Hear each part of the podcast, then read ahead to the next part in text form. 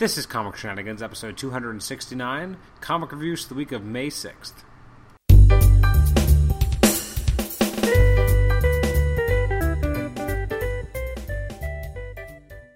Welcome to Comic Shenanigans. This is episode 269. This is our comic reviews episode for releases from the week of Wednesday, May 6th. I'm your host, Adam Chapman. Every week we take a look at the comics that came out the previous week and do some quick reviews, uh, as also mentioning a little bit of what happened in each comic and whether or not they're worth really picking up. Uh, so, first up this week is Ant Man, and this is issue number 5, bringing to a close, I guess, basically the current storyline. Um, I actually really, really enjoyed this. It was very sentimental. Um, it definitely leaves, you know, there's still stuff kind of hanging out there in terms of uh, Darren Cross, but uh, we also get to see a big kind of turning point in Scott's life with regards to his relationship with both his ex-wife and his daughter. Uh, it's written by Nick Spencer, artwork by Ramon Rosanas. Uh, Spencer is just really nailing this character. That doesn't sound right, but uh, he's doing a great job in terms of the scripting. Uh, he's really making it compelling. Uh, this is a great character study in Scott Lang. Uh, the art is very enjoyable as well by Rosanas. Um, probably one of the strongest releases I read this week. Uh, I'm gonna give Ant Man probably um, eight and a half out of. No, I'm gonna give it a nine. Let's just let's just give it what it's due. I'm gonna give it a nine out of ten. It was uh, a really good read. Um, the book has not really let up since the beginning. Um, it's it, every issue is very compelling, very enjoyable. Um, you know, it, it, people don't think of Scott Lang as being that interesting, but they haven't read this then. Um, next up is Convergence Batgirl, which was all right. Um, the artwork is probably my least favorite aspect of it. I usually like Rick Leonardi. I just found the artwork to be very loose here and could have really benefited from being a lot tighter. Um, and at times it wasn't even really clear what was happening. It's written by Elisa Whitney, Alisa Kwitney, sorry, and penciled by Rick Leonardi, as I mentioned.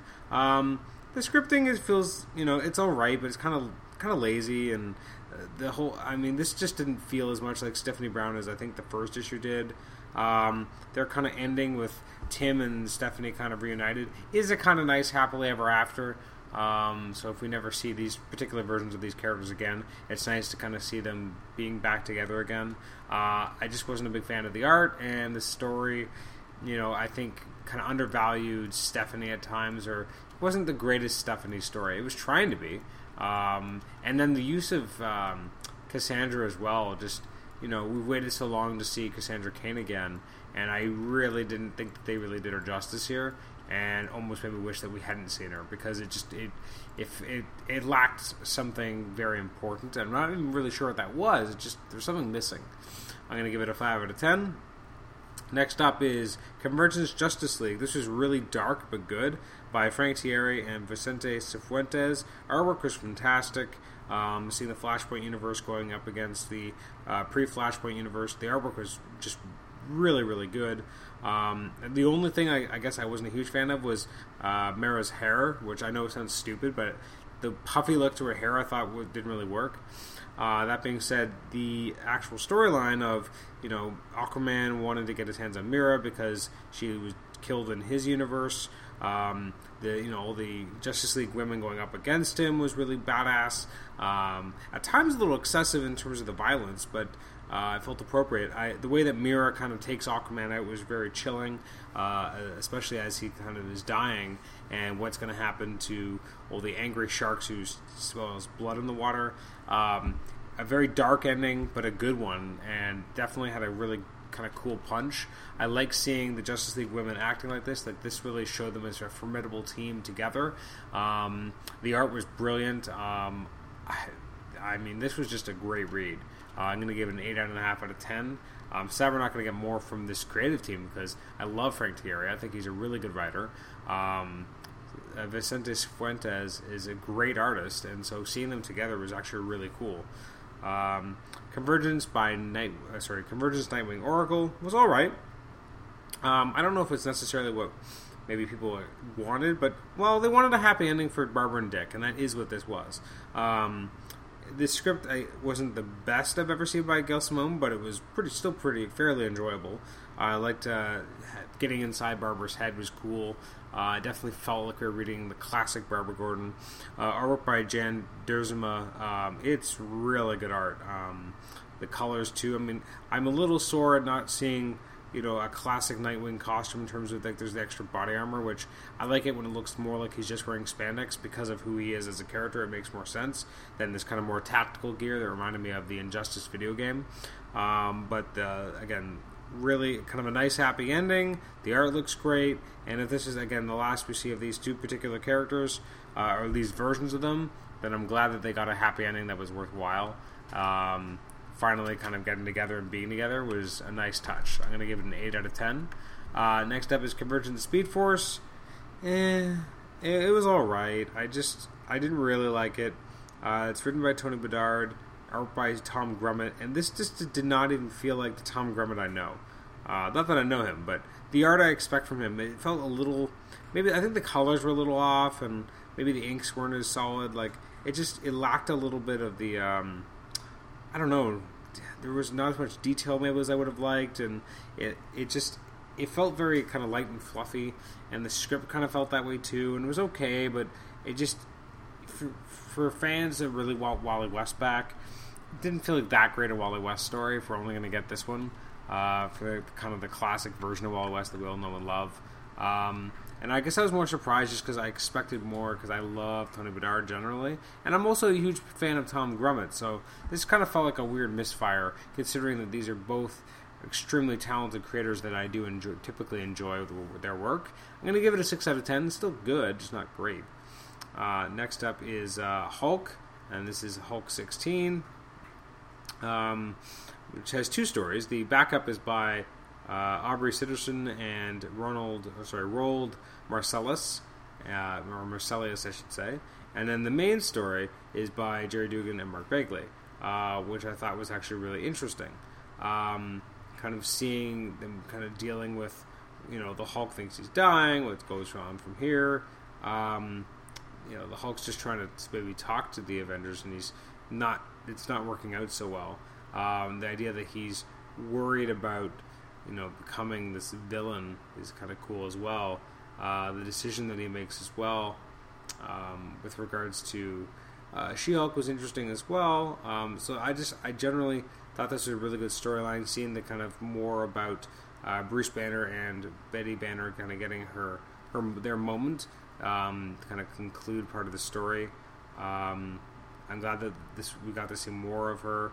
But then it just kind of ends, and then the Secret War is going to happen. So it's kind of like what? And then we have the backup all about Lyra, and they finally find Lyra, and Lyra's actually pretty happy where she is, and, that felt very much just a, a throwaway, the welcome home story. Um, the main story was good. I just felt it got cut off. I don't know why we had such a long backup when I would have rather had more of the main story by Bagley and Duggan, uh, just because I think that that was really where the, the issue was at its strongest. Um, so it's we'll have to kind of I guess see what happens next. Uh, but I guess we won't because it's going to be Secret Wars. so it's a little too bad. I it felt a little abrupt. But that being said, I think that this run on the last like 12 issues or so has been fantastic. Well, really the entire run since Mark Waid started this particular volume. Uh, I'm still going to give it an 8 out of 10. Next up is Secret Wars number one. It was all right. Um, I don't know if it was the best thing I've ever read by any means. Uh, it's written by Jonathan Hickman, artwork by Esad Ribic. Um, I think it's confusing if you haven't been following on Avengers and New Avengers, and even if you have been, it's still a little disorienting at times. Um, especially because we kind of know that what it feels like what we're getting in this first issue isn't really going to be indicative of the series anyway. Um, that being said, it was kind of nice to see the um, the two universes kind of fighting each other, and the um, kind of Illuminati brain trust trying to save as many people as they can, uh, so that they can kind of take off, and then having the Marvel universe be over after what, what is it, fifty four years or no, sixty four years, or I don't even know how many years it's been. After a long time, um, they're finally ending, the, you know, the universe, and I don't know if I really buy that, but after you know 50, 54 years, I guess it's you know not a big surprise in Ultimate Universe. I can't believe it's on, it's been around 15 years. Uh, I was there when it started, and then I was there when it kind of unofficially ended with Ultimatum. Yes, it kept going, but it never really regained itself. The issue of Secret Wars number one was okay. Um, I'm to give it a, a solid seven. Um, had some good moments, but it was a little jumbled, and you do just kind of jump right into this happening, and it's not meant for. It's interesting because they want events to kind of be for everyone and be for getting new people involved, but at the same point, this is very. I would not say impenetrable, but very difficult to follow that well if you are a new reader. That being said, who really is a new reader these days? Um, but even as someone who read all of Time Runs Out and all of Avengers New Avengers, it's still a little disorienting at times, but still good. And last but definitely not least is Spider Woman number seven. Now, I cannot believe how good this book is, uh, considering how this book started in the middle of Spider Verse, and I think a lot of people wrote it off because of the first few issues, and then it took a complete reversal of fortune and became a completely different book and a fantastic one at that.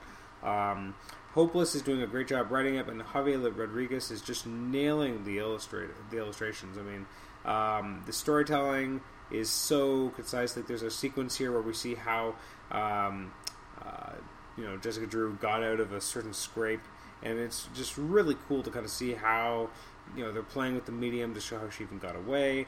Um, the whole story seems to be very different from what one would have initially expected. The fina- like the last page was really cool.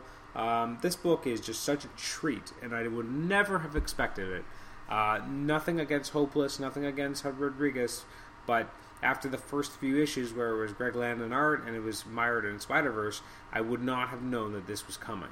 And so, really, it, it's almost like it it had um, the first few issues were almost something else completely. It could have just been called Spider Woman Spider Verse, and then they started the real book, and the real book is where the treat is.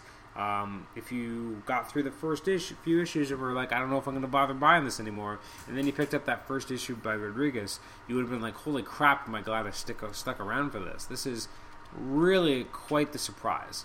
Um, and I'm definitely going to give it an 8.5 out of 10. Again, it's an extremely strong read, a great book, uh, and just a lot of fun. And so this was actually a pretty good, good week from what I actually read. Um, you know, the books that didn't work were, I guess, Batgirl and Speed Force, and everything else got a 7 or higher. So I guess that's a, what we call a good week. Um, a lot of books I didn't get a chance to read or talk about, um, mainly because I didn't get to read them yet. Uh, actually, I just realized there's one more uh, book that I completely forgot about that we'll kind of tack on here at the end, which is Amazing Spider-Man number 18, which ends the uh, current run on Amazing Spider-Man. And to be honest, very, very disappointing. Uh, it just was not that enjoyable. Um, I would have expected more, and I just I didn't get it, and I was disappointed about it. Um, you know, it's it's Ramos and, and Slott. We see the conclusion of the current Ghost storyline. Um, it felt like too little, too late in certain areas. The issue was too short because you had this backup that, again, no one's really been enjoying against the Black Cat. Um, I'm gonna give it a six. I mean, it's it's kind of a it really is going out with a whimper, and I think since this title started, um, but last year, I haven't really bonded with it or enjoyed it that much. There's been one or two issues where I've been like, okay, maybe I get where they're going, maybe I'm going to enjoy this, and then it just falls apart. The best that this book has actually been in the last year has been the Gerry Conway issues that we're getting right now as part of Spiral. That I think has been a fantastic read. Very fun. The only thing letting those issues down has been the art, but the story has been great. The story here, not that good, and Ramos's artwork, it felt a little discombobulated as well. So that's that's everything we're going to talk about. All nine issues that I actually had a chance to read. Some of the highlights of the books I didn't get a chance to read, uh, or highlighted titles of note, include uh, new issues of Convergence, Convergence Superman by Dan Jurgens, who is going to be on our next episode, episode 270, uh, Convergence Question, um, uh, let's see, Guardians Team Up number 5, and Inhuman Annual. Uh, Wolverines has a new issue, a new issue of uh, Punisher by Nathan Edmondson as well. Um, so those are some of the highlights or notable comics from last week. Uh, looking forward to well, this episode is probably going to be put up on the 12th. So coming out on the 13th, some of the um, highlighted releases include uh, I don't even know what this is: Batman Arkham Riddler trade paperback. New issues of Convergence, including uh, Green Lantern Parallax, Green Arrow, uh, Batman Shadow of the Bat, Aquaman, Supergirl Matrix, Superboy by Fabian Nicieza, who was a recent guest on the show. Um, Earth 2 World's End Trade Paperback Volume 1 is coming out. Uh, we've got Fables Deluxe Edition Hardcover Volume 10 coming out. I can't believe they're already through 10 volumes. Um, another hardcover for Green Lantern, which is called The Life Equation, as well as the uh, fifth trade paperback of Green Lantern. Uh, there's the Robin, the Boy Wonder, a celebration of 75 years hardcover. Um, over at IDW, there's a new issue of Uncle Scrooge, Uncle Scrooge number two. Uh, we've also got the Aphrodite 9 complete oversized collection uh, from Image Comics as a hardcover, which um, I didn't even realize they'd done that much new Aphrodite uh, 9. I don't know if I just said 9, but it was Aphrodite 9. Uh, then also we got issue 28 of Saga. Uh, over at Marvel, we're going to have uh, Avengers Time Runs Out, Volume 3 hardcover coming out. There's the first trade paperback of Bucky Barnes Winter Soldier called Man on the Wall. I have not really dug that, so uh, that's something I would not be buying. I mean, I haven't enjoyed the singles at all. Uh, there's Captain America and Mighty Avengers number eight, which I, I believe is uh, part of the I guess Last Days uh, Secret Wars um, kind of tie-in. Uh, there's a fifth issue of Darth Vader. Uh, Howard the Duck number three. There's Magneto number 18, which is also part of Secret Wars. I believe it's the Last Days. Uh, Miss Marvel has a new issue. I love this book. Can't wait to read it. Savage Hulk has its second trade paperback. There's the second issue of Secret Wars already. Is that that must be a misprint? Are we really getting it already? It's been like the second week and we're already getting another issue. That seems a little crazy. Uh, Silk number four, Star Wars Legends Epic Collection, The New Republic, uh, Spider-Man 2099 number 12. For some reason, I thought this book had already ended, so I'm glad that we're getting one more issue, as well as new issues of Thor and Uncanny Avengers. I think in Thor we finally find out who the new um, Goddess of Thunder is. Uh, so that's everything coming up next week in comics. And by next week, I mean tomorrow. Uh, when this is going up. So thank you for joining me for this episode. You can email us as always at comic, shenan- comic shenanigans at gmail.com. Like the show on Facebook, rate and review us on iTunes, subscribe to us on iTunes, and also post in our HC Realm thread or listen to us on Stitcher. Our next episode, episode 270, will be our conversation with Dan Jurgens as he sits down to talk about his career, uh, highlights and lowlights, and all the warts in between. Uh, it's a good episode. Uh, it's about 35 minutes or so. It's a, I think it's a solid interview. Of course, I would say that, but um, I, I, definitely had a fun time talking to Dan, getting his insights in certain things, and uh, yeah, it was definitely interesting because recently with some of these interviews I've been doing as part of our kind of summer series, uh, or spring and summer series, I should say. Um, what's been nice is that I've been talking to creators who have had an impact on me in some way. So for Dan Jurgens, I mean, my first kind of interaction with Superman was Superman number 80 um, which was part of the Reign of the Superman crossover, where um, Cyborg Superman and Mongul basically destroy Coast City, and he was the writer and illustrator of that with Brett Breeding on inks. So I will always kind of think of Superman as being the Dan Jurgens Superman. And I know a lot of people feel the same way. So uh, it was really cool to be able to talk with him about his work, and also I, know, I read his read his run on Thor. I wrote, read a lot of his Captain America stuff against Protocide. So it was really kind of a um, kind of a, a, a uh, kind of a childhood dream, not childhood dream, but a comic book fan's dream to kind of be able to talk to a creator behind some of those formative years, uh, the comics that you read in those formative years. Anyways, check out that. That'll be out in a few days, probably on Friday, uh, which I believe is the 15th. Uh, so thanks again for joining us, and uh, we'll catch you next time. Bye bye.